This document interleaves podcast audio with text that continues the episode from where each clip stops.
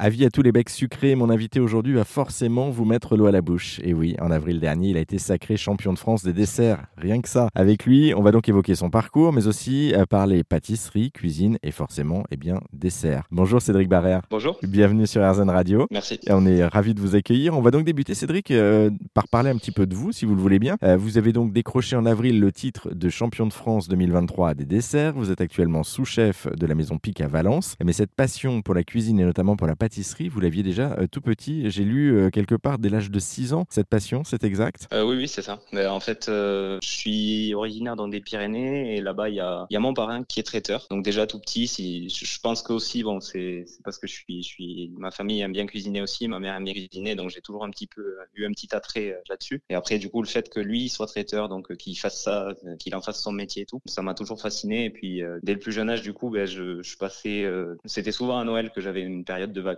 où j'allais j'allais chez lui et puis on faisait, une petite bûche euh, ou comme ça. Après, ça a été un peu plus. Au début, c'était juste une petite bûche avec, euh, avec lui. Puis après, euh, c'est devenu un peu plus la période de Noël où je faisais aussi l'envoi traiteur avec lui, où il faisait des plateaux repas pour Noël. J'ai plein de souvenirs en tête dans son laboratoire avec, avec lui, ses employés. C'était super. Et c'est vraiment ça qui m'a donné envie de rentrer là-dedans. Et c'est cette rencontre avec votre oncle et, cet échange, le fait qu'il vous laisse justement les, les mains dans, le, dans la pâtisserie, en tout cas dès le plus jeune âge, qui vous a donné envie d'aller plus loin? Oui, oui, bien sûr. Bah après, au début, euh, euh, j'ai été orienté plus euh, cuisine parce que ben, dans le traiteur, on voit tout. On voit un peu la pâtisserie, la cuisine. Enfin, il y a un petit peu tous les aspects qu'il faisait. Et c'est vrai que la, la cuisine m'attirait beaucoup, ce côté instantané, ce côté cuisson, tout ça. Du coup, ben, j'ai fait ma formation derrière pour ça en cuisine. Et c'est après que je me suis, que j'ai switché un petit peu plus vers la pâtisserie. Quelle a été la réaction justement de vos proches et notamment de votre oncle quand vous avez, vous leur avez appris que vous vouliez vous lancer dans la même voie finalement que lui ben, je pense que c'est une fierté euh,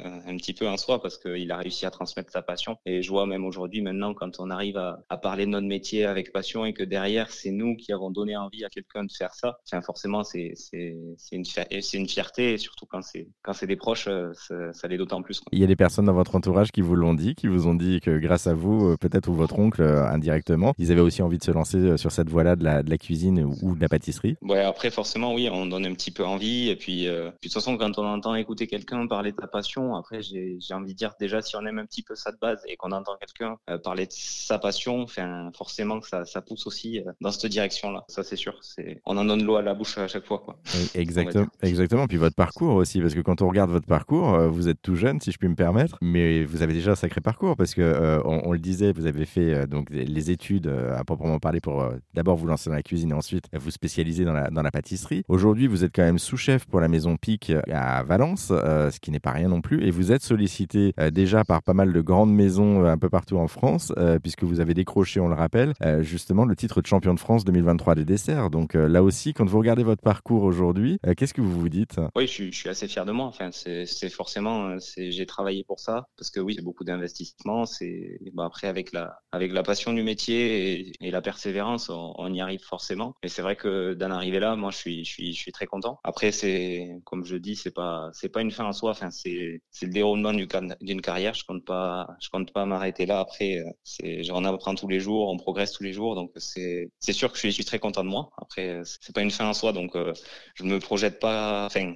je me dis pas euh, c'est bon j'ai j'ai je suis arrivé là où je voulais être euh, c'est terminé quoi. C'est ça continue et... vous avez encore de toute façon un bel avenir euh, devant vous hein, donc avec ce, notamment ces titres de champion de France 2023 des, des, desserts. On revient justement sur la compétition. Le thème imposé cette année c'était l'authenticité. Vous avez cherché l'inspiration mettant en avant notamment vos racines les Pyrénées. Qu'est-ce que vous avez présenté au jury pour gagner le titre justement? Du coup j'ai présenté un dessert donc qui représentait au mieux ben, les Pyrénées ces montagnes que ce soit en termes de visuel déjà je voulais quelque chose d'impactant que, tout le monde ne fait pas, quelque chose qui se voit pas forcément ailleurs, avec une ou deux techniques un peu sympas, qui puisse surprendre aussi. Euh, du coup, j'ai vraiment voulu illustrer un petit peu une balade dans les Pyrénées. Euh, donc euh, déjà, je suis, je parti sur beaucoup de produits donc des Pyrénées. Après ces produits, je les ai découverts au fur et à mesure que je cherchais. Ça n'a pas été un dessert qui s'est créé en, ben, en, une semaine. Ça a été un dessert qui a évolué.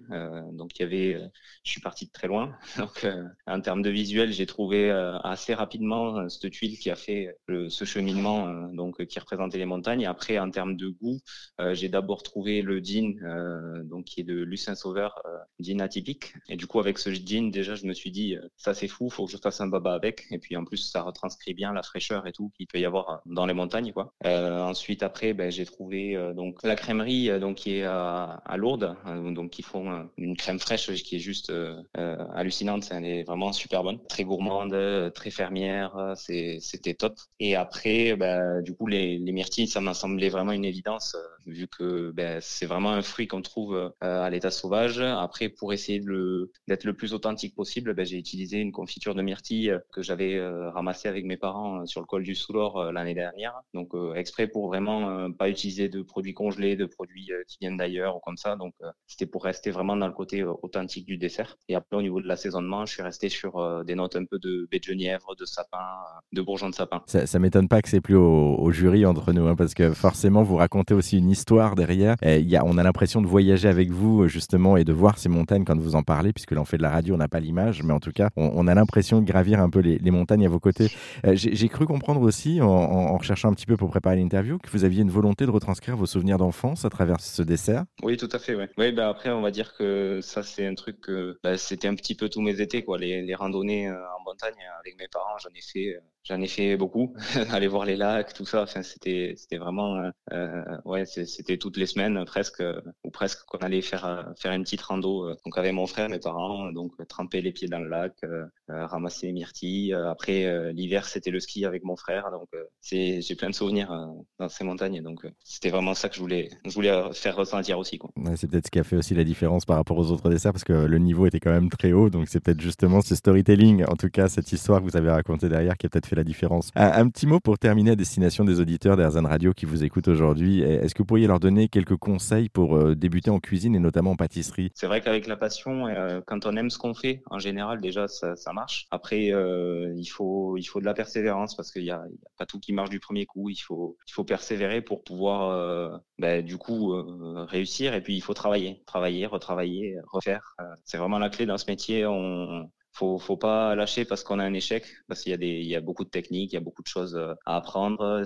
des fois, ça se joue à un détail, que ce soit en pâtisserie, en cuisine, à un degré près, à, un gramme près. Enfin, voilà, c'est, du coup, il faut pas s'arrêter à ce qu'on rate ou comme ça. Il faut continuer à persévérer, travailler. Après, le reste, normalement, ça vient tout seul. Parce que le, fait d'être passionné, ça, ça permet déjà d'accepter toutes les contraintes qu'on a dans ce métier. Du coup, après, derrière, c'est juste de la persévérance et du travail qui fait qu'on progresse et qu'on y arrive. En tout cas, encore euh, bravo, franchement, pour euh, ce titre, ce parcours. Et puis, euh, ce titre de champion de France des desserts, pour votre parcours également. Puis, c'est que le début de l'aventure. On, continuera à vous suivre. Merci beaucoup, Cédric Barrère, pour cette présentation, cet échange avec vous. Et pour en savoir plus, vous. qui nous écoutez sur Cédric, mais également sur le championnat dont il parlait, le championnat de France des desserts, on a mis également tous les liens sur notre site internet direction erzen.fr.